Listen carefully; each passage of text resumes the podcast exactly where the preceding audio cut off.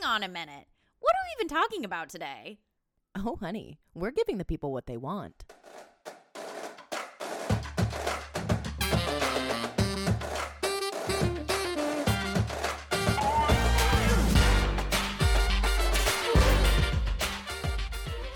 Welcome to episode number 13, Wolfpack. This is a very special episode because 13 is a special number to one of your hosts, Camille, aka me. I was born at 1313 on the 13th of March, which is also a three. which is also a three. But this is going to be a really exciting episode. We are going to talk about mantras that changed our lives today, followed by a couple of blowjob tips. We're going to be giving blowjobs today, and Into you will the microphone. listen. I'm going to be blowjobbing the microphone. Blowjobbing. yeah, so welcome back to episode 13. You are with your host, Lauren and Camille, aka at She Wolf Lauren and at Camille Missbach. Welcome back. Welcome back. Ow, ow, ow! Yeehaw! Yeet. So, as always, do not forget to follow us on Instagram at the Den Mothers. That's where we post updates for episodes and anything you missed for the week, along with quotes and some pretty freaking epic content. Yep. Other than that, if your podcast streaming site allows for it, please go ahead and rate us the amount of stars you feel we're given, which I think is five. I think we deserve six. Yeah. If you could rate us 10, you should do it. Man. And comment, we really appreciate it. Let's get it poppin' with just a little reminder. I was written into by a listener that they were really excited to hear Donna's journals. Who, if you did not listen to one of our previous episodes, I mentioned that my mom's friend who passed away um, years back wrote in journals. My mom shared them with me. It was extremely moving. It was very important for the time I'm going through in my life, as well as Lauren. So we have not not read those yet, but they will be read on an upcoming episode. Not all of them, but some really wonderful parts. So stay tuned. We'll post on the Instagram when we incorporate Donna's journals into an episode. Yeah, I think that's great. So make sure you're following us there at the Den Mothers. At the And Den I actually, Camille has not read me the journals yet, so Yeah. I we're gonna read them live on the podcast. Yep. I'm really excited about that. Yes, I'm actually at my parents', so I'm gonna take the journals, read them over again, see which part we should read, and that will be that. On another note, happy freaking Libra season. Man, it's good to be a Libra. Lauren the Libra. I'm almost gonna be 29 years old. Can you believe she that? is 29 and so fine. She's 29 and so fine.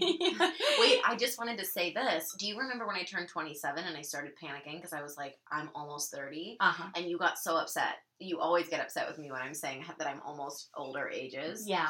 And now, truly, I'm one year away from 30, which is so exciting. Well, let me just say this. It feels like you being 27 was so long ago. I know. I mean, these last two years have been the most jam packed years of your life. they've been. Your Saturn return hit you balls deep. Dude, it literally went so balls deep in my body. It was crazy. It was Uh-huh. crazy. Yeah. And so exciting. And it's like, I feel so alive right now. Yeah. And also just a little bit more serious. I don't Yeah. know. It's like all I am is serious, but also I don't think all you funny. serious. I don't know. We laugh harder than we've ever been laughing. That's true. Mhm. It's like during the day to day, I'm not making as much of a joke of things. uh huh. But when things are funny, they're really funny. Yeah. And I'm really in the moment. I think your go to for your ego was make jokes, make jokes, be the center of attention. You're Right. more now observing more too. Right. I'm observing So- more and then I just penetrate the room with a joke. simple one liner to knock them dead. yeah, that's my thing now. I'm a I'm a strike kind of gal. I'm Uh-huh. not bowling and bowling and bowling. I'm Uh-huh. Throwing my strike Yes. at those pins. Yeah, okay, so we are in also Mercury, Mercury retrograde in Libra season, which Oh my means god. yeah. What does that mean? Basically, you're gonna be hit with a shitstorm. No, You're gonna be having no, panic attacks. yeah, no. You're so right now. Communication and processing might seem to be a little bit harder for you in your system. So, right now is really important for these four things reflect. Redefine, rest, rejuvenate. So it's a lot of taking time to process rather than trying to com- over communicate what you're Got feeling. So use this season to reflect. And we are going to offer a journal entry um, along with uh, reflection. It's a perfect time to start journaling. I'm not a frequent journaler, but I sometimes actually like to see a prompt and, like, oh, okay, that gets me thinking a little bit. Right. So, what are we offering as a journal prompt for our listeners if you all are interested in journaling through this period of time? Yeah, so one of the things that comes up a lot in coaching, and especially as I go toward this femininity, masculinity style of thinking about life, is the tendency to just overproduce, like constantly Yeah. being busy, constantly filling up your time with Mhm. everything. So, the journal entry that we wanted to incorporate is where in my life am I overexerting? So, literally write this down at the top of your journal. Mhm. Where in my life am I overexerting? How can I incorporate more rest? Yeah. So, certain ways that you can incorporate rest are literally putting your phone down an hour before bed, just Mhm. allowing your brain and your eyes to to be going for walks without technology during the day, Mm-hmm. getting some vitamin D, taking a bath, extending your shower, sitting down. One of my favorite ways to rest is and if you're in a drought area, this is not good for you but um sitting down on my shower floor and allowing it to almost just feel like a waterfall kind of like hitting me in the face hitting me in the body and it just Mhm. feels really good to just release like that Yeah. and to rest so those are some of my ways Perfect. yeah what about you how do you Well, rest? I've been resting more now than ever, right and it's been difficult. It was a difficult transition to allow myself to rest without thinking I was failing. oh yeah So I have been walking every single day. I've been journaling more.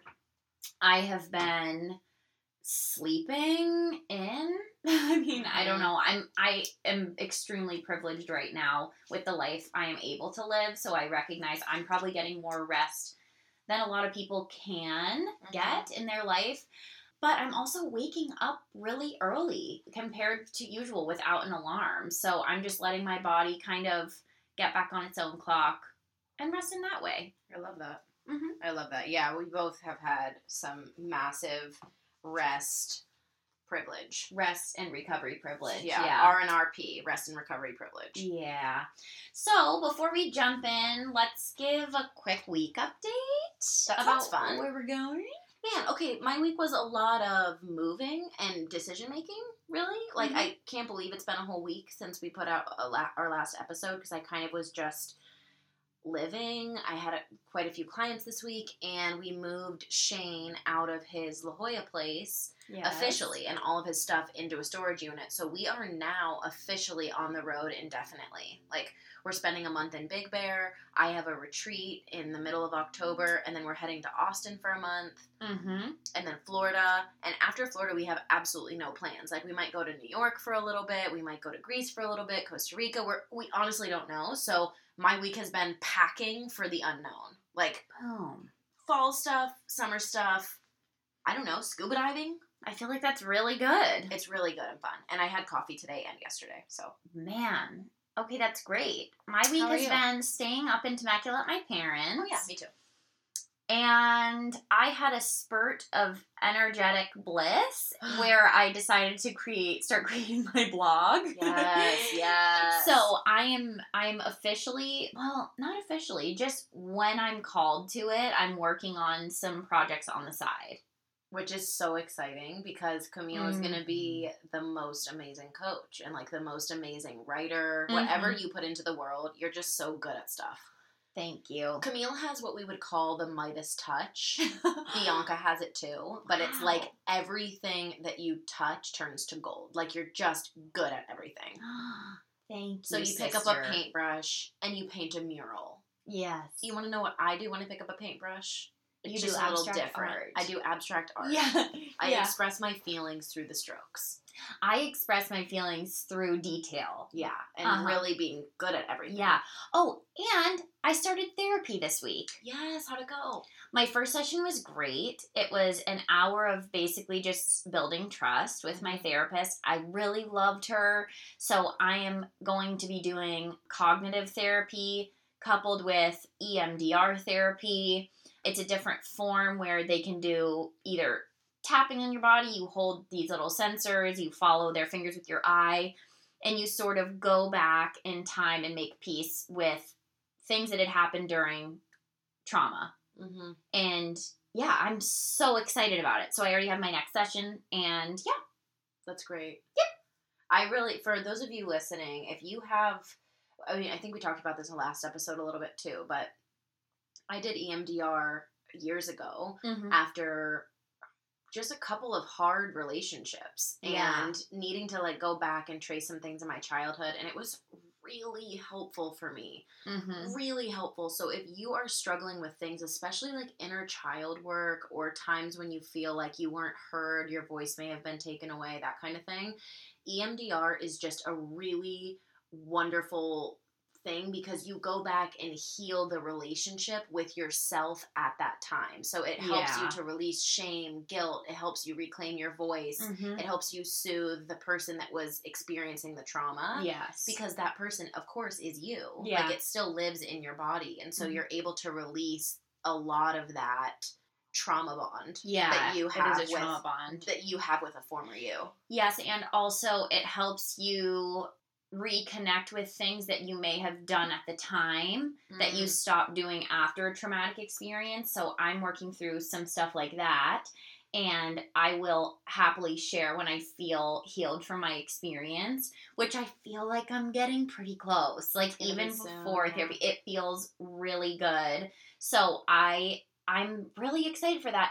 well i actually have one more thing to say that i think is important and in the moment is that you actually went to therapy and had a really bad experience like two years ago right Yes, it was about three years ago. okay so about three years ago you went to therapy and it it Deterred me. deterred you Mhm. from going back and i've heard this sentiment so many times is that people will go to a therapist and it's like re-traumatizing for them and they don't it's not a good fit and so something that deidre said to you remember is like don't be discouraged if you need to go to a couple of people before you find a therapist that's right for you Yeah. so I want to offer that to the wolf pack too that's the same thing for coaches that's the same thing for therapists Mhm. that's the same thing like make sure that when you're trusting your heart and when you're trusting your vulnerability and your pain with someone that it's a good energetic match for you that it feels Yeah. good and remember you are your biggest advocate so if something doesn't feel right in the moment if something's like oh no i don't want to like talk all about my trauma again like i don't want to resurface that don't Yeah. like there's a lot of evidence right now that's showing that actually speaking about your trauma before you're ready can just re-traumatize you. So Mhm. if you're going to a therapist where that's something that comes out in like the first session, that might not be a good fit.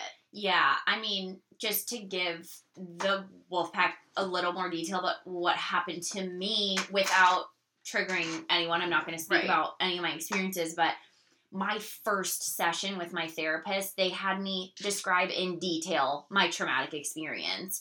And looking back at that, I also wasn't in a place where I was able to set boundaries because Yeah. I had no trust with her. I was not comfortable with talking about my experience, but I did because I felt like, okay, I have to trust the therapist. Mm-hmm. And thinking back to that, I actually stopped after my second session with the person and was like, okay, I talked about it. I'm fine. I'm healed. Right. And it kind of re-sparked the trauma within me and I it made me push it further and further away. Yeah. So I recognize that now. So it is very important to speak your truth and try again. yeah. You have the choice. So keep making the call. It's a pain in the ass to find a therapist. it is. It's so shitty. It is. But there are many sources right now and Mhm. many ways, even without insurance, that can be covered. So, yeah, I mean, just keep trying. I really encourage people to keep trying. Yeah, I do too. Okay, so I think we should roll this into our next section, which is talking about our mantras and how they've changed our lives. So, we were having a conversation last night with Shane, and we were both reflecting on these sayings we've repeated to ourselves in order to help basically decrease negative self talk. So, I will have Lauren start explaining hers, what it means to her, and how it changed her life. Okay, a couple of things here. I'm actually gonna like take out a notepad so that I can stay linear on this because. so the thing is, is that we have something that's happening all the time going on in our head called self talk or inner dialog Mhm. Basically, if, when I was teaching communication, this is called intrapersonal communication. Intra, inside of you. And then you have interpersonal communication, which is communication with other people. And one of the most important conversations, okay, scratch that. The most important conversation you will ever have is with yourself because Mm. we're having conversations and it's never just one, right? Like Mhm. I'm talking right now on the podcast, but I have so many things running through my mind right now. It's unbelievable. Yeah. The, the the ability for my brain to just create conversation is is pretty amazing. yeah. And so one of the first things on my healing journey that I started to notice was these conversations I was having with myself that were really harmful. So for me, one of them was you're not a hard worker. So Mm. I was struggling for years to feel in like super passionate about something. So I'd go from thing to thing. I mean, literally yoga teacher certification, doula, um, Physical training. physical training. I have my real estate license, property management. Like I was professor. Like I was all over the place. I could not get it together, Mhm. or like in air quotes, could not get it together. Yeah. because it didn't look like what other people's journey did. Yeah. But I'm gonna come back to that, to my narrative of I'm not a hard worker, but changing your inner dialogue is different from changing negative to positive. Mm. So this isn't like, okay, you're saying I'm ugly. Let's just use that one. I'm ugly, I'm ugly, I'm ugly. It isn't saying like, but it's okay. Like I'm ugly, but it's okay. Like it's okay Yeah. or like uh, no, you're you're pretty and like you're going to feel good. It's not that. It isn't this like toxic positivity of changing Yes. everything harmful in your life to something positive. Mhm. What this is is rewriting your narrative so that it actually transforms the meaning that you're saying to yourself. Okay. So it isn't just like I'm turning negative to positive, it's that I'm turning something that's negative into something that's truth. Yes. So negative to something that's truth instead of living your life based on perception or based on like how other people are perceiving you. So, for example, I noticed, and this is what I'm going to encourage the wolf pack to do as well, is to notice the narratives that you're saying to yourself all the time. Mm-hmm. So for me, the one that was the most pervasive because I had already worked through my negative like body image stuff and all of that was you're not a hard worker, you're never going to make money. Mm-hmm. Basically, like that that literally was on my mind all the time Yeah. all the time. I'd wake up in the morning. If I didn't brush my teeth exactly at seven thirty, I'd be like, "Great, you're just You're off your schedule. You're, You're, off not a your hard schedule. worker. You're not a hard worker. You can't stick to anything." And so I noticed that I was doing that and took a moment to say, "Where is this coming from?" Mm-hmm. And that's what you need to ask yourself too. Where did this narrative begin?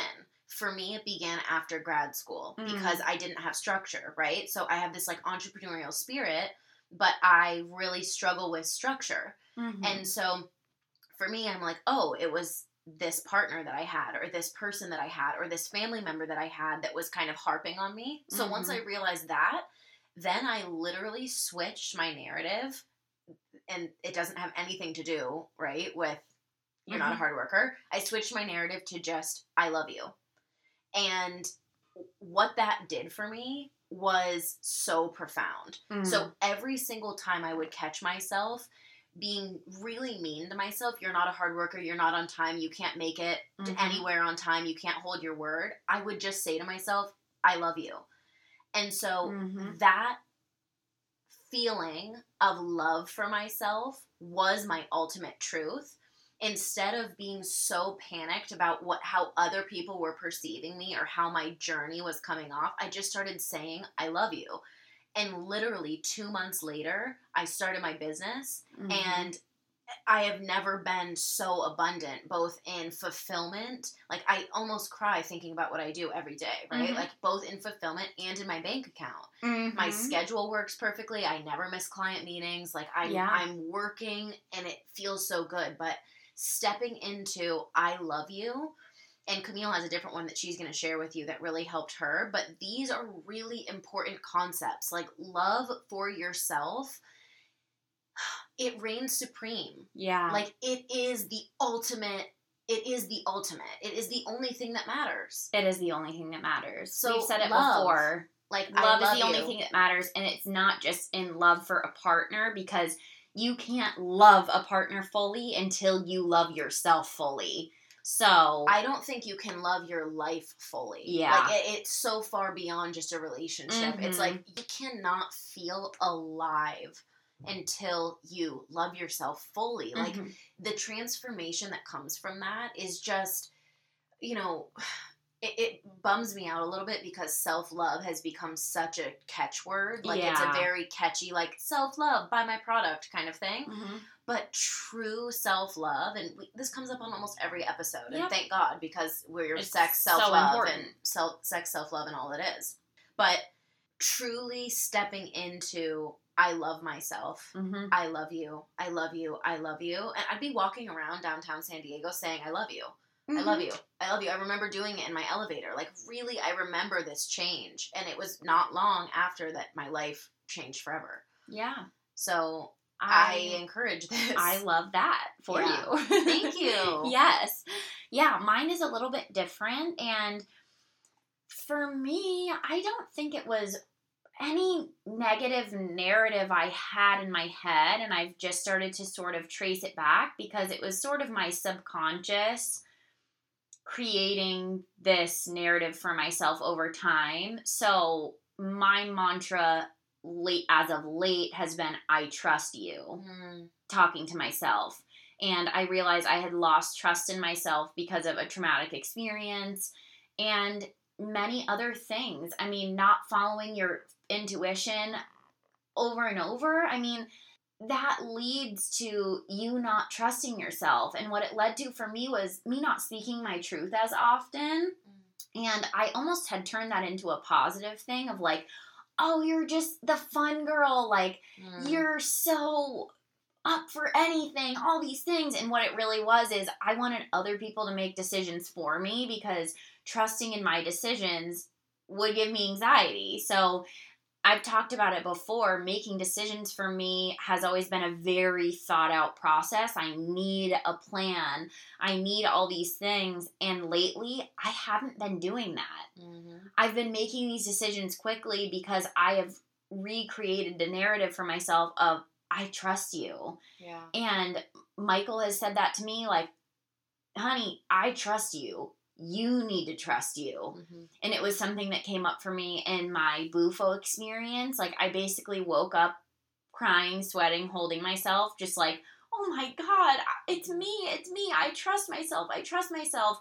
So, that in the past couple weeks has already been changing my life. I mean, I made a very fast decision to stop doing real estate.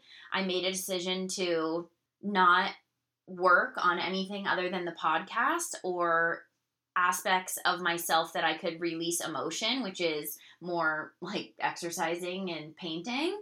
And I've trusted myself to go to therapy. Like all, all these decisions is just leading me to fulfillment and ultimately it's leading my, me to my life's purpose. Mhm. So, yeah, trust, trust, trust in myself. That, That has been very beautiful. important. Mm-hmm. It's so beautiful because I've been working on kind of like a formula for self love. And the three mantras that I really recommend are I love you, I trust you, I surrender. Mm, I love you, I trust you, I surrender. Mhm. And in surrender, like I think you just explained trust so well because you know that question comes up all the time like how do I make a good decision? I can't figure out how to make a decision and Mhm. it's like we are so over logicized. I don't I just made really that are. word, but like it our logical it, our logical brain is way overemphasized in Mhm. our And that's a part Experience. of a masculine yeah it is society, toxic masculine society. It is. And so, one of the ways to tap into those decisions is to honor your intuition and trust yourself Mhm. and then surrender to the Yeah. fact that you will never make 100% of the decisions perfectly for everyone else. But you can trust and surrender to the fact that Yeah. you can make 100% of the decisions that are right for you. Yeah. Because no matter what, it'll be a lesson or it'll be fantastic. Like, Yeah. there's always something there. Yeah. So, And trusting yourself is also trusting yourself that if you fail, you're going to be okay. right. Like, that's what I've been going through because I always had to have all the logistics planned out to make money, specifically Mhm. making money. Yeah. And right now, I am trusting myself that I'm going to lead myself to a path of success Mhm. instead of just doing, doing, doing. I'm just letting myself heal to find my purpose. And I want to tell all the other people like that the worst thing that happens when you trust yourself is failure. Right. But failure is good. Failure is growth. Failure is fear. And we Mhm. love fear. We talk about this all the time. Yeah. Like, that can't stop you from following your intuition. And Mhm. I trust you is trusting your intuition. Yeah. And it's the most important thing you can do. Yeah. It is. And just realize there's always there's always a way out. Like if you make a decision you don't like, then in that choice you get to make another decision where you trust yourself. So it's just a series of trusting yourself in your whole throughout your whole life. It is. Yeah, and also if you're thinking about a decision and you're like, "Oh man, I'm just really torn," you know, because I really want to do this, but what if? But what if? That's your that's your moment to trust yourself. Like Mhm. whatever your but ifs are, you put those to the side Mhm. and you trust what you're trying to hold yourself back from. Yes, I'm gonna put this in other words because this is just another way to think about it. That because Mm-hmm. I love when you say this because I know what you're to say. Okay, good. It's my favorite thing you say. I think it's so important Mhm. when you are trying to make a decision and it's driving you crazy Mhm. and you're you can literally the first thing I want you to do is take a moment and honor and notice your body. What is your chest saying? What is your head saying? That's the first thing. Mhm. Notice it. What is your chest? I call this what is your intuition begging you to do? Mhm. It's begging you. Begging so you. what is it begging you to do? And then you ask yourself this question. What are you talking yourself into? And what are you talking yourself out of? Mm-hmm. Ask yourself that. What are you talking yourself into? And what are you talking yourself out of? Yeah. That's what you need to know. Mm-hmm. Because when you're talking yourself into something, when you're talking yourself into something, it's force. Yes. I'm forcing it. I'm trying to talk myself into it. Okay, I'm going to use a relationship here. Mhm. Should I stay or should I go? Okay. Yep. What are you talking yourself into? And what this can look like is, oh God, I'm just, I'm so unhappy. But if it could just be like this. But remember that one date when he said that. But I'm already really close with their family. Right. But what are we going to do Oh. with the dogs? You're talking yourself into staying, Mhm. and that feels in your body like logic. So notice that. Mhm. Notice where that's coming from. It's not in your heart, it's in your mind. Mhm. Your heart is what you're talking yourself out of. Yeah. So it's it's the um you, all of a sudden, that I I need to break up with this person Right. is coming into your head, and you're like, no, but yeah, I, I, know, could, but I could stay. Ugh. I could, but it's that feeling of go, Mhm. go, do it, do it, do it. That that is the message that your heart's giving you, and your Mhm. mind is like, no, but what about this? But what about this? So always be asking yourself, what are you talking yourself into? What are you talking yourself out of? And basically, the thing you're talking yourself out of is what we want you to follow. yes, We want you to lead with your heart. Yeah, Stop over logicizing. I think you made up that word, I but I it. really like it. Over logicizing. yes, shit. And lead with your heart. And I trust you is leading with your heart. It really is. And we live in a society where people want you to lead with your mind because they want you to make the perfect societal decision, and that's some bullshit. dude it is some bullshit and I can't even tell you like I have actually lost friendships, business partnerships, relationships because I've had the opposite problem where like I I have led with my heart so much. I actually just had a mm. client ask me the other day, she goes, Have you ever considered money in your decisions? And I'm like, No. no. And mine might be irresponsible. Like it would probably give a lot of people an anxiety attack, but it's like I feel like I cannot shut my intuition up. And if I don't lead with my heart, I will die. That's how it feels. Like I Mhm. will actually suffer and burn and die. And so the problem with that is, or it, th- there's no real problem with it, but if you start to live by that, your life does become better. I hate to tell you this. It, It will does. feel fantastic and people will be trying to out logic every decision that you make. Ah. They will ask you questions, ask you questions, ask you questions, and hammer you with logic. Why did you make this decision? What do you mean you left that person? What do you mean you Mhm. stopped this business partnership? And if you just say, man, my heart was just telling me to, like I couldn't get out of it, they will not take you seriously and fuck them. yeah. Because it is really important to trust yourself. to trust yourself. Yeah. Here is your permission that saying your answer can be because I'm following my heart, and that is statement enough It's to make your enough. decision. And I'm just gonna say this if you're doing decisions based on logic in your brain, it does kill you. It does. Because people are constantly trying to talk themselves into staying in the job, staying in the relationship. And you know what? Your digestion sucks. Yeah. You're not circulating blood at night because you're not sleeping well Yeah. you're sitting at your desk killing yourself every day like if you are unhappy in those choices it is killing you because Yeah. it's leading to stress you ignoring your heart and just pushing your true feelings down and down actually makes you sick Yeah. it does so it will kill you if you don't lead with your heart Man. yeah It will. I mean, and even if not in your physical body, Mhm. in your energetic, in your emotional body, like Mhm. we cannot only be considering our bank statements. Ugh, We cannot. We no. can not only be considering like, oh no, this is going to be my second divorce. What kind of person am I going to be?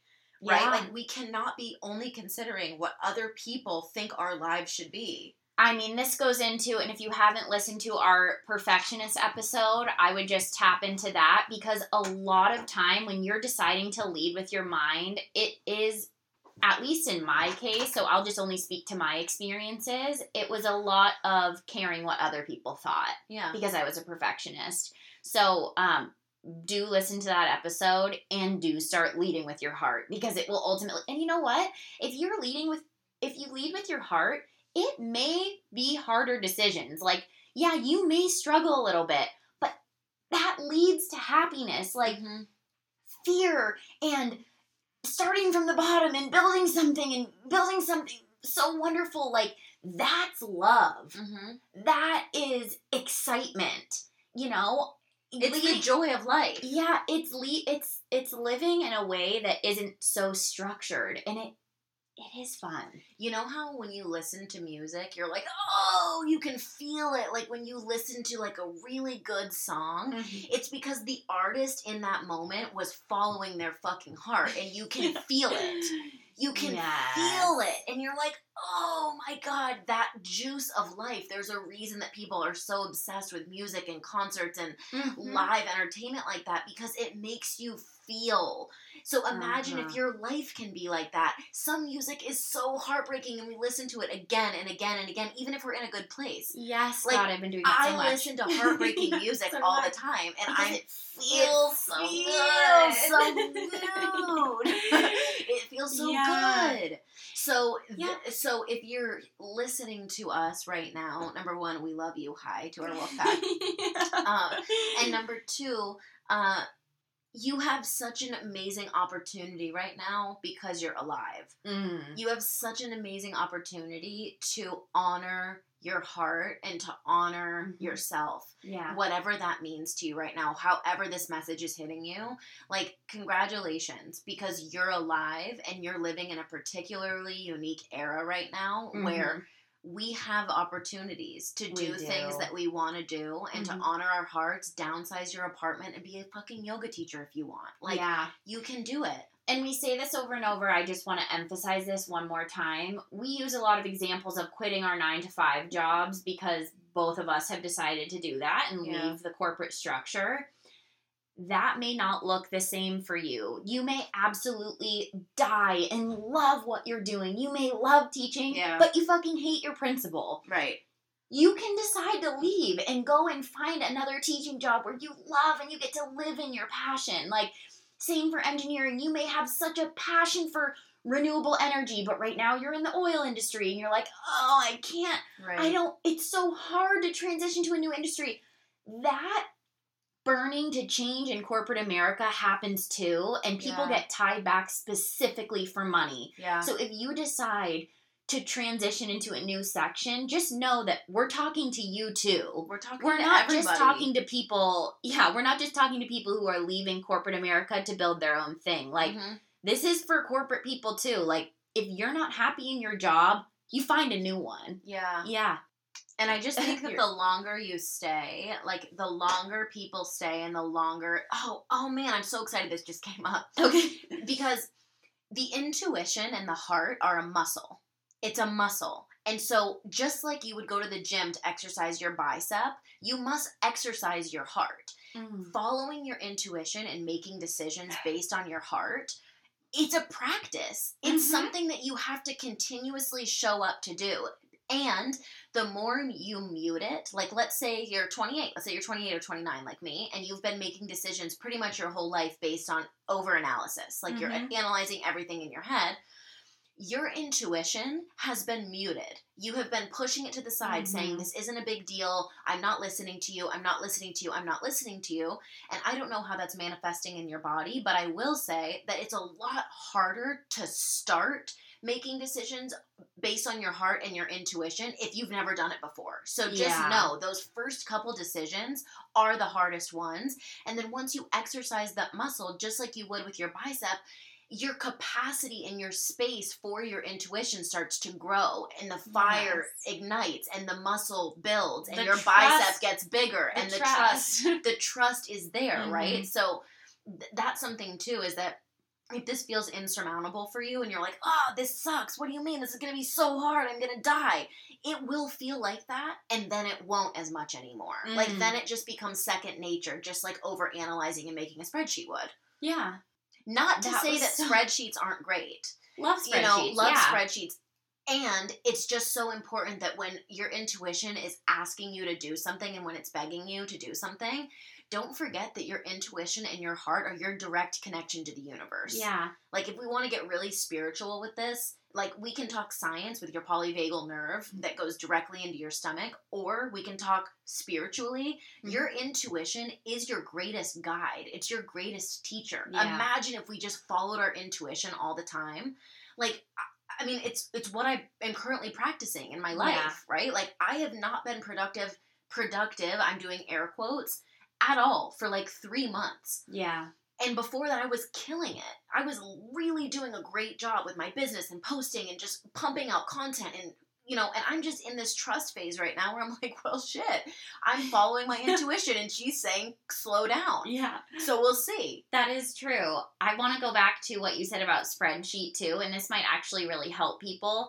I'm not like a meditate into thinking about the opportunities of life kind of person. Like I'm an avid list maker, and that probably happened from engineering, but make a pro con list. And I bet you if you actually look at the pro and con list, a lot of the cons are going to be society norm things Mhm. that your brain is telling you, and Yeah. your pro list is going to be like hap- opportunity for happiness, meeting new people, like all things that will actually make you happy. So make a list, Yep. lead with your heart. Feels so nice. I think so.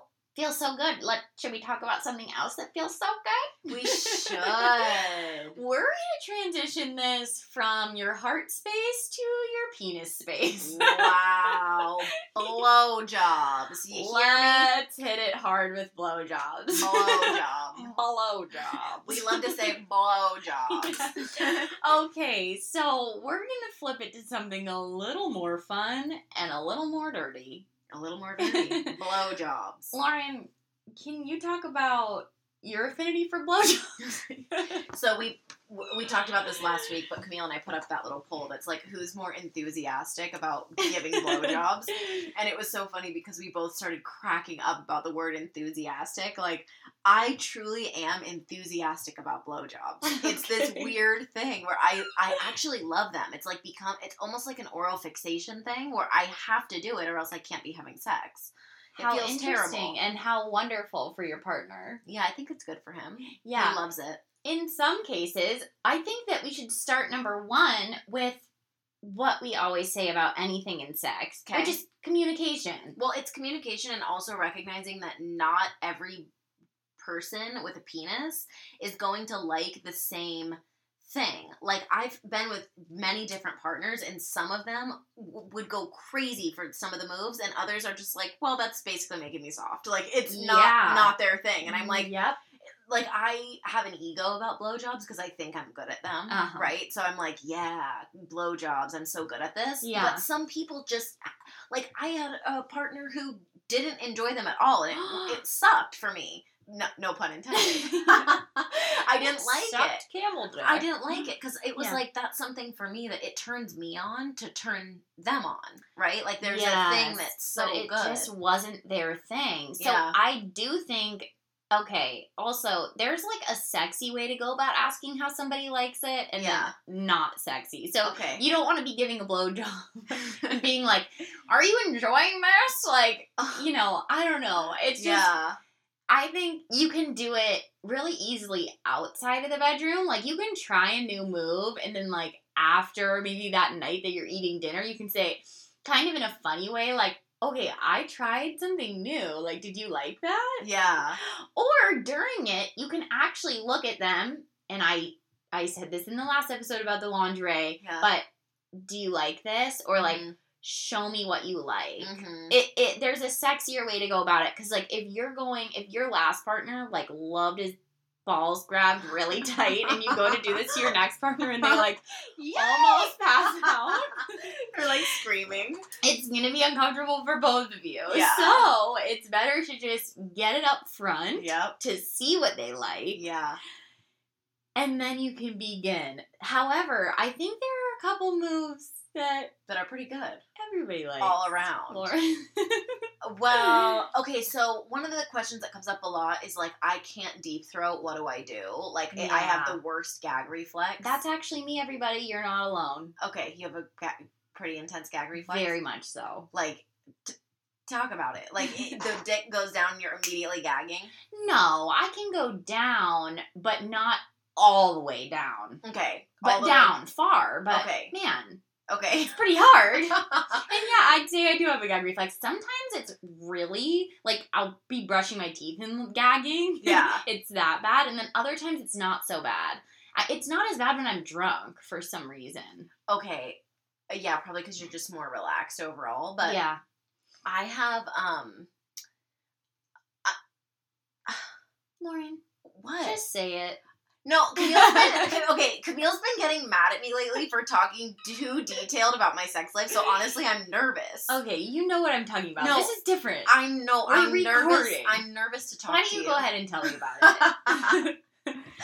I am this nervous. is an open forum. Okay.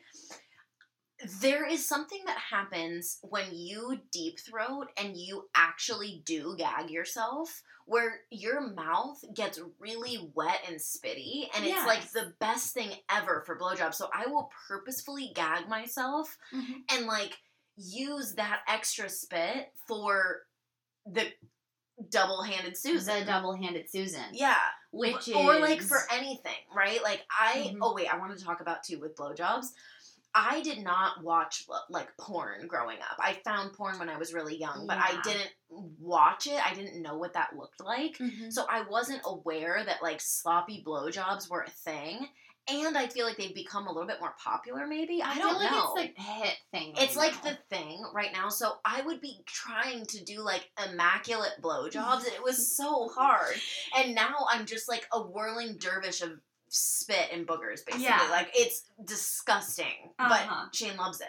It's Yeah, weird. I'd have to say typically if it's dry, there's something wrong. Yeah. I don't know any anybody so- who identifies as a man Okay. liking a dry blowjob. Okay, so let's start with that. Mm-hmm. Like spit on it.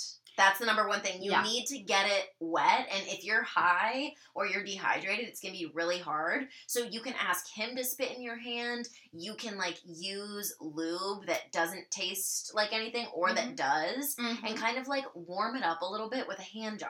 I love hand jobs. I love to incorporate hand. Okay, also, I feel like if the hands aren't incorporated, it's also not a good one. no. No, no, no. There's no like, there's no porn blowjob where there you're just like putting it in your mouth over and over and over. I mean, there is a time and place for that, of course. That can be done for a little bit, but like the hands need to be incorporated. Yeah. Yeah. And the hands need to be incorporated in a way that is basically an extension of your mouth. Uh, what I like to do is I put my three, my pinky, my ring, and my middle finger around the Mhm. shaft with my thumb kind of resting on my ch- between my chin and my bottom lip Mhm. and then i put my pointer finger above my upper lip Okay.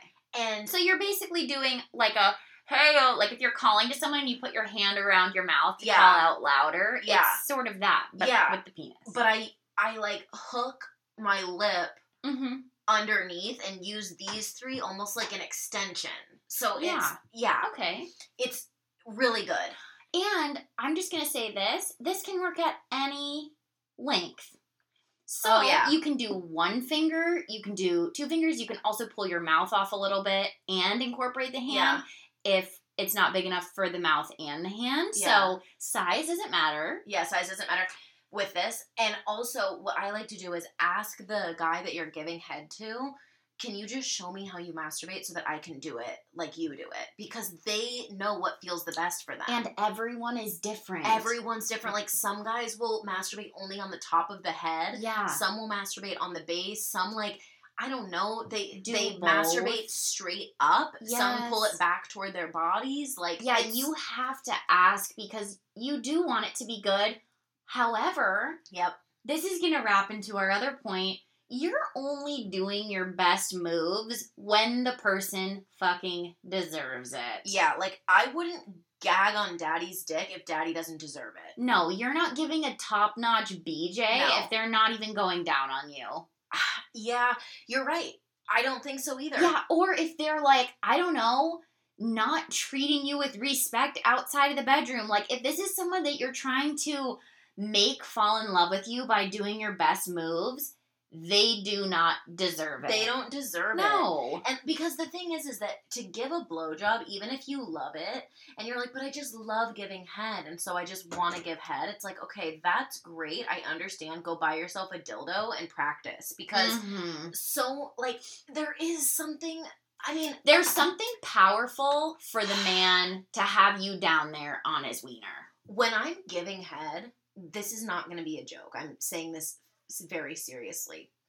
I have never given head like I give Shane head. I hope he's okay talking about this. Okay. Talking about this, but the reason why is because I literally worship his dick. When I'm giving him head, Mhm. I'm imagining it as like my dick. Like it's mine, and I'm worshiping doing. the dick. I'm worshiping it, and I think that's important too. If you if this is something that is if you're thinking about this, like it's a very tantric I- idea is to like worship your partner's Mm-hmm. genitals, and like when I'm down there, I know I'm like doing the most ultimate work because it feels so good. Like he deserves it, so it feels good to perform that and to give that to him. Mhm. So in that case. The blowjob is just like a spiritual on a different Yes. level. The But- spirit, the blowjob is the cherry on top in that case of an already spiritual love. So, but that's what I'm saying too is like if your idea of head is like, ugh, let me just get this over with. I have to do this before before we have sex. Mhm. I would just question number one, why is that your thought? Is the person you're giving head to deserving it? Because if you don't want to go down because you're like, ew, this is annoying, question that. And number two, maybe instead of being like, ew, this is something that I have to do and I hate it, think of it instead as like, this is an opportunity for me to explore my partner's body and to like worship his dick. Like, yeah. even if you don't love giving head, Mhm. like go down there, kiss his dick, like kiss around it, Mhm. lick it, like play with his balls, touch Mhm. his taint, like do some stuff that just is nice. I don't know. I just I like it. Yeah, I think it's man, there's a difference between wanting to worship your partner because you guys have this beautiful relationship and then when you're in a relationship and the dude's like, Can you give me head? Like twenty four seven. Like That's I feel annoying. like that's so bad. So I think it really is dependent on the relationship and Okay, okay, okay, okay. Yeah. So here we are. We thought we were going to do a talk about blowjobs, mm-hmm. and we are about how to do them good. But also, what if we talk about right now, like, if your partner is constantly asking you to give them blowjobs and they're not doing you so solid in bed, like, if they're not making you come all the time and you're not having this, like, great, passionate, Mhm. spiritual, sexual experience, and this dude is asking you to give him head all the time, girl, bye. Like, Bye. I'm sick of that. I'm so fucking sick of Bye. that. I'm so sick of that. Bye. No, I think that's literally all that needs to be said. Like, you know, if you're in a mutually beneficial, delicious, sexy relationship, or if you're feeling burdened because they're always asking you and they're like, and then you're like, I'm not even gonna fucking come tonight. Right. You're just saying goodbye. It's feel like not it's worth it. Yeah, I. You're right. It's just not someone who deserves it. It doesn't sound like it. If they're asking all the time, I don't know. I guess I've just never been in a situation like that. But I can totally put myself in that role. I guess in high school a couple times, people would be like, "Could you give me head?" Man, I don't know if I've been in relationships like that. But I've heard of them. I've definitely heard of them. I've never been in one. No. No, but, But, the people I mean- respected me. I mean, I don't know. Uh, Yeah, I mean, people didn't respect me. I was doing some of my most A plus work on people that did not deserve it. And if I could go Same. back, I would take back all those blowjobs. Yeah, and when I'm looking back at the people I'm like trying really hard to do A plus Yeah. work, it was because I wanted them to fall in love with me, and that's also a goodbye. Yeah. They just don't deserve that. Okay, we have a couple other just quick Tips. tips. Okay. Eye contact. Okay. Blowjobs plus eye contact. Blowjobs plus eye contact. Eye contact can be very good, and it can also very, be very bad. Okay. So my recommendation is obviously you're not the whole if the whole time the penis is just in your mouth and you're going in and out, like just in and out in and out and out. Unless that's what your partner loves, I would say maybe switch up the moves a little bit. So like for a little bit of time, kind of come up and do a hand job. That's when you can make some really sexy eye contact. Okay. I would say if you're down there and you're deep on it, there's a time to kind of glance up and do an eye contact move, but you're definitely not holding eye contact for a really, really long time. I mean, yeah, I don't know. Unless your partner likes that and it's part of like a dom something, like keep eye contact with me. But I just don't want you to break your neck. you I'm not trying to have you strain your eyeballs. Yeah, you don't want to break your neck. No, But but I you're not going to be doing that. I do think eye contact is good and is hot. Every time I do eye contact, I end up smiling too because it's kind of like It's fun. hot. I'm like, hey, It is you know, like, hot this is what I'm doing. and it's like, are you enjoying this? Um, Wait, I want to give a tip for the blowjob B, the Okay. person it's happening to. okay. The, yep. Um, The blowjob recipient, yeah, the blowjob recipient, the receiver of the blowjob. You're not going to be just laying there. no. You're going to be giving some grunting or feedback. Like, you can do pretty much the bare minimum, but just make sure they know they're doing a good job. Yeah, I and I feel the same way for like when I mean I understand that some people are quiet during sex and that's fine, but there is something to be said for when someone's doing work on you. Like you Mhm. can say this feels so good. Thank you. Like keep keep doing that. I mean, uh, there are just such few words you can do. Just a simple moan, maybe a grabbing their arm, like yeah. putting your fingers in their hair. Like, it's just simple actions to know you're really appreciating it. Yeah. I don't to know. I need to like it, the worst thing to me is total silence because then Mhm. I'm in my head like, geez, I'm. No, I can't stand the silence, and it makes me nervous. It does. I think we're gonna say one more thing too is and this one's really embarrassing and hard for me, but spitting or swallowing. Spitting or swallowing. I cannot swallow. I can do it when I'm drunk, but I have a very particular thing with textures. Yeah. And to me, it tastes like an oyster. And I had, honestly, this takes me back to when I was like eight years old Wow. with our aunt, and she took us to this oyster shop, Oh yeah. and I chewed it and chewed it because I did not understand. and I remember blah, blah, gagging and gagging, and I swear my texture issues started there, and even now. So I want to say that you're not alone Maybe you should you address that cannot, in if you EMDR. cannot Like, swallow that sounds like a trauma experience with Oh, a oysters. texture thing. No, Yeah. it is. Honestly, it makes me gag every time I look at it. I can do it sometimes, okay. But there's like a hot way to go about it. You're not gonna like do it and like and be like, "Bleh." you know, you can kind of do it and then slow. You just kind of smile with your mouth closed, and then you go to the bathroom and you just and spit it out into See, the I think it's worse to hold it in your mouth. Like we were talking about this before the episode, and I'm like, honestly, I don't even have the opportunity to spit because it usually like when I don't know, I'm like still going for it when they're coming. So Uh-huh. it's like all the way down my throat already. Man, ah, that it does. Like it could, and I want to say I have a really barely a gag reflex, like barely. Yeah. So when, when yeah, it's just okay, all so the way down my throat. shout out, and also, man, I feel like this is kind of another thing. Like, if you actually can't do it, I feel like there's no shame in that. Like, if your person's like, "Why aren't you swallowing?" Just be like. "Uh, That's so fucked up. Yeah, it like, is fucked That's up. so fucked up because you're like, man, and then you're really embarrassed, and it's like, And you just did the work. and you just did the work. Like, you're like, cares? really? You're Yeah. like, really? I did that to you to completion, and you're upset because I'm not swallowing it. Like, if you can't do Do it it- because the texture, and like someone like me, where I will literally gag and potentially throw up because it is.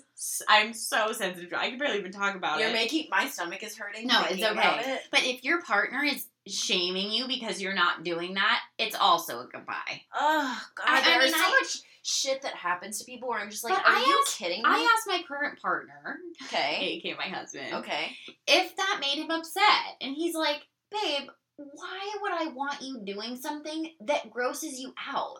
Like, Yeah. that, if you're not enjoying it, why would I like that? right. So it's like, that's the response your partner should have, not like, man, quitter because you spit. You know, it's like, Oh my "Ew." God.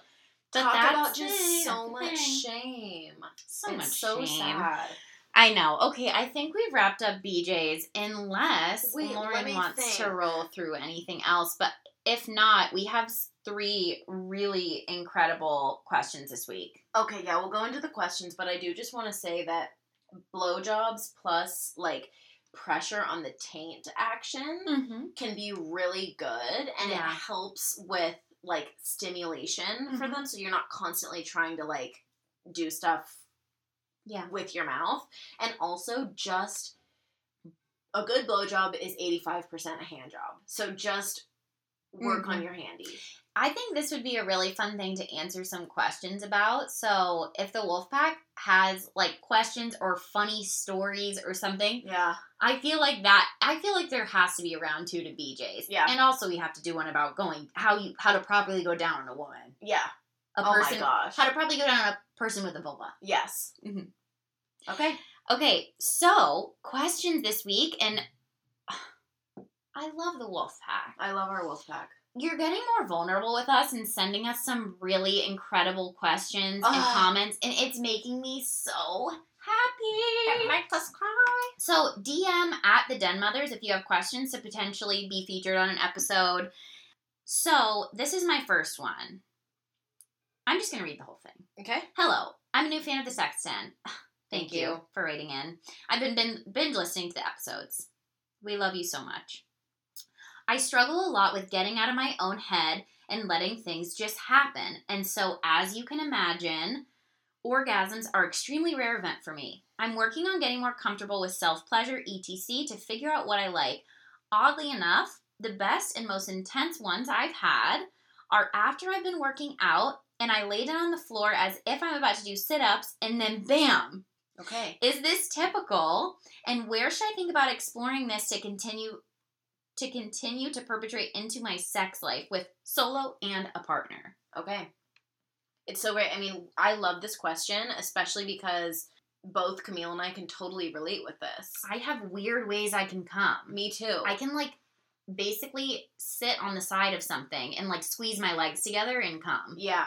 I can Mhm. Mine is like majorly in a sit up. The reason that, okay, so biologically, or I should say anatomically, the reason that that is happening when Mhm. you're kind of in a sit up motion is because you're flexing your pelvic floor and your PC muscles. Yeah. And your PC muscles are the things that contract and release when you're having an orgasm. So Mhm. the next time you come, just put pressure on your vaginal opening as you're coming and just notice how your PC muscles contract, contract, contract. Like that's what your that's what's happening with your orgasm.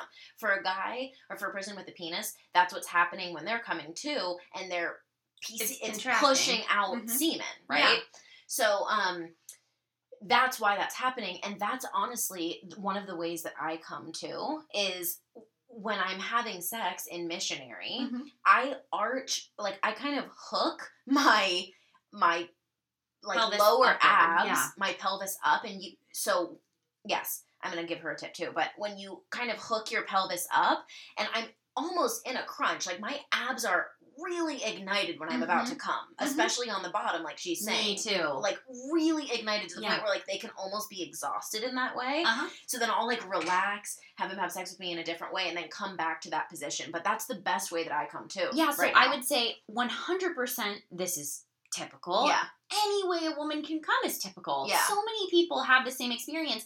So missionary is a great option for you because you can arch your back down into the bed and tense your abs and that tensing up feeling I have heard a lot of women that where you can squeeze, squeeze, squeeze and come that way. Yeah. Yeah, so people are like, how are we going to do that in the bedroom? I would say missionary is a great option. Yeah, and just so one of the things too is like if you're just being so if this is the noise that's happening, that is for me that's a harder way to ha- to come. I can't do I can't come like that. Yeah. It has to be a mix of that and then like me holding on to his ass and like pushing my clit Mm-hmm. in that like tightened um uh tightened crunch position kind of pushing my clit while he like grinds very slowly yeah though. like yeah. back and forth Mhm. on on my clit so another thing that really helps with this is to put a pillow under your butt so it kind of Mhm. puts you in a crunch position so you're not trying so hard and they have these little sex furnitures like sex wedges basically Mhm. and you can do this on the ground you can do this on like on the sex furniture Mhm. it's i love it i can't wait to get one when i'm not traveling No, I think that's really great. and also Mhm. do your kegels. If this is something that's really easy for you or like it helps you so much you can lay on your back and do kegels. You can and by kegels that just means tightening up your pelvic floor. And most of you if you're listening to this the second i say kegels you'll start doing them. Like i'm doing them right Yeah, now. Yeah, I know, I too. i'm doing them right now. But um focus on your pelvic floor because that seems to be where your orgasm is taking place. Yeah, by squeezing pressure. mm-hmm. It seems like you need pressure, which is a lot.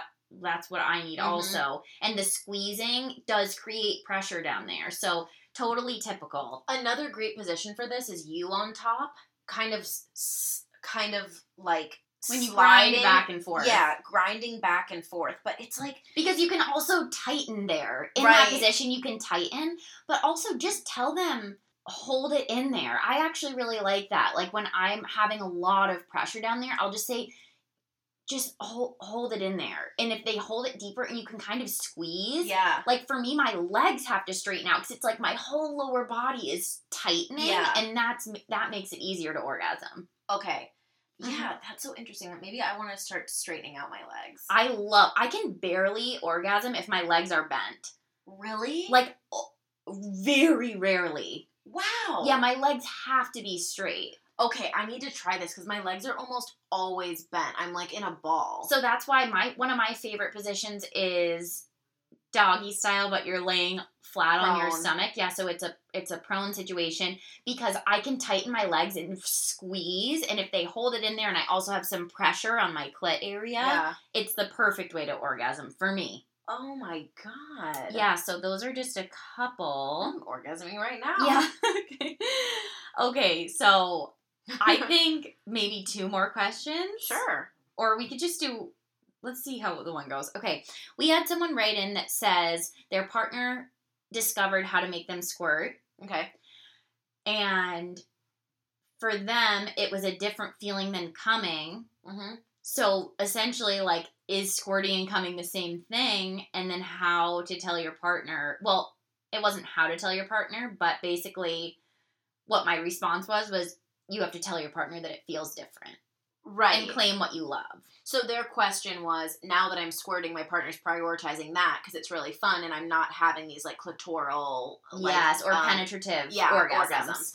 Yeah, and this is something that I actually had a conversation. I, I get to have a conversation about this with anybody that makes me squirt. Is like, okay, that was great, and also I still haven't had like my big climax Yeah. because for some people, their squirting and their orgasm are the same. Mm-hmm. like they happen at the same time. So Yep. they'll come and it's like the same feeling as if they weren't going to squirt and some people can't not squirt. So Yep. they'll come and it's squirt. Yep. Um for me, it's different. Like Mm-hmm. I can squirt but it and it feels amazing and like it lasts a really long time, the amazing feeling, but it's a different orgasm. Like I don't know cuz I I really don't know. It feels like an orgasm, but it's just a different orgasm and it's not as much of a Release. it isn't as no, it is a release, but it's more of like okay, the way I would describe it is it's a release from pressure when when I Mm. squirt. When I come, it's a release somatically like my whole body feels a release it like Mhm. rushes up through my head down to my toes it's like a whole um a It's a full body yeah it's a full body experience Yeah. so what you have to do is determine for you if it doesn't feel the same then it isn't the same for you Mm-hmm. so that's it I think that this is also something that's a little bit toxic due to porn yeah because they show that every time a woman's squirting, she's making the same noises as Right. when she's reaching orgasm. So right a lot of men think that squirting is like the highest orgasm you can get right because it makes the biggest right experience. Yeah. You know, so that's just simply not true. right So, can it happen in tandem? Yes. Yeah. Can it also be two different feelings? Yes. yeah So, I would explore it alone, yep see which feeling you like, and then communicate to your partner. Like, they can do both, but you need the penetrative or clit stimulating orgasm as well Right. because that might be better for you. Yeah. Yeah. Okay. Let's. Man, this is going to be a long one today, but let's just answer this last one. why not Okay. I wanted to reach out and ask a question. I've publicly shared my advocacy for journaling and moving on from toxic people. I feel sometimes I become a guide for others who are in the midst of leaving or wanting to leave toxic situations. The first thing I do is just listen, Mm. and then I'll help them start journaling. I feel sometimes supporting them weighs on me. I care a lot about what they're going through and want to be there for them because I know that they don't have anyone. Mm. It triggers me though, and sometimes I feel slipping into old anxious ways and reliving my past experiences.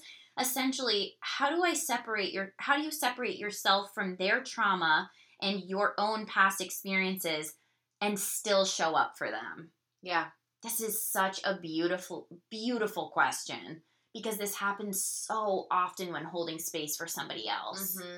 yeah I and mean, especially when you're holding big space like trauma anxiety like when you're Mhm. holding those kind of things that are like wow it's it's a lot yeah. on your energetic body I will just say this I am going through this right now because I have typically been the person to hold a lot of space for other people. And this is something where you get to exercise setting boundaries, energetic boundaries for yourself. So for me lately, it has been a lot of texting and saying, I'm sending you so much love, but I'm healing from a lot right now. And I do not, I don't have the capacity to hold space, Mhm. but I love you and I'll let you know when I do. Yeah. And just saying something like that to somebody, if you're feeling like your tail spinning and you can't handle anybody else's energy, you have to set those boundaries for yourself and kind of get yourself squared away, settle energetically in your body, and then maybe you can hold space for people again. But this is a self love moment for you, especially if it's bringing up triggers. So that's my advice. I think you have a little different advice because you're a coach. So Mhm. you do this every day.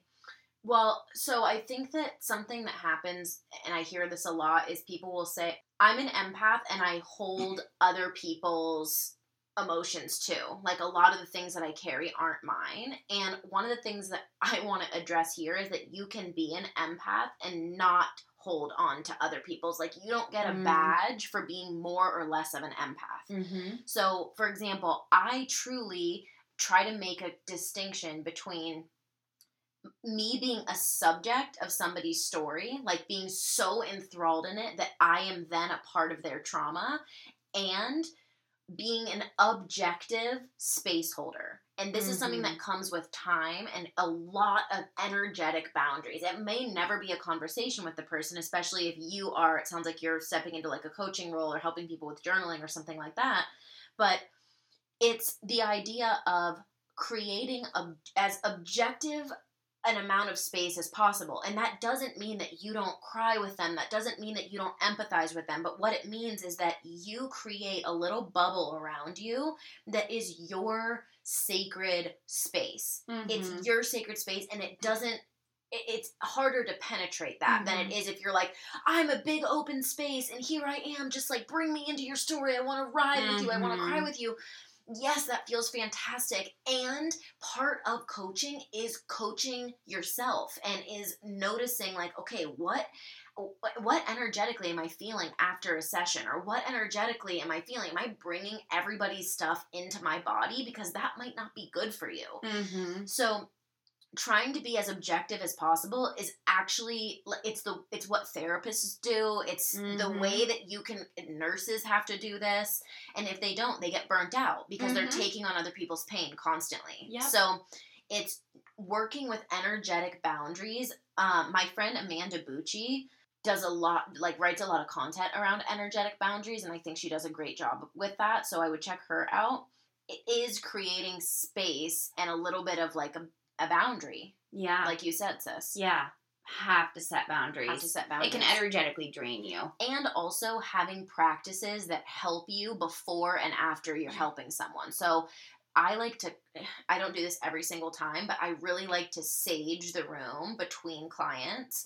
I also sage myself. I just say, like, please remove anything, like, after my day is over, please remove anything from my energetic field that is stuck to me that isn't mine Mm-hmm. like remove things from me that aren't mine that aren't mine to carry because at the end of the day you're not doing anybody any service carrying their wounds for them Yeah. you can like when i'm talking when i do witchy Mhm. stuff and like somatic witch Mhm. witch work i will say give me your pain i can take it like allow me to take the pain from you Mm-hmm. but then i allow the pain to leave my body mm-hmm. right like the pain leaves me too because i let it out Yeah. so a lot of times it's making those energetic and spiritual distinctions of like you don't have to hold what isn't yours and you don't have to hold anything that no longer serves you.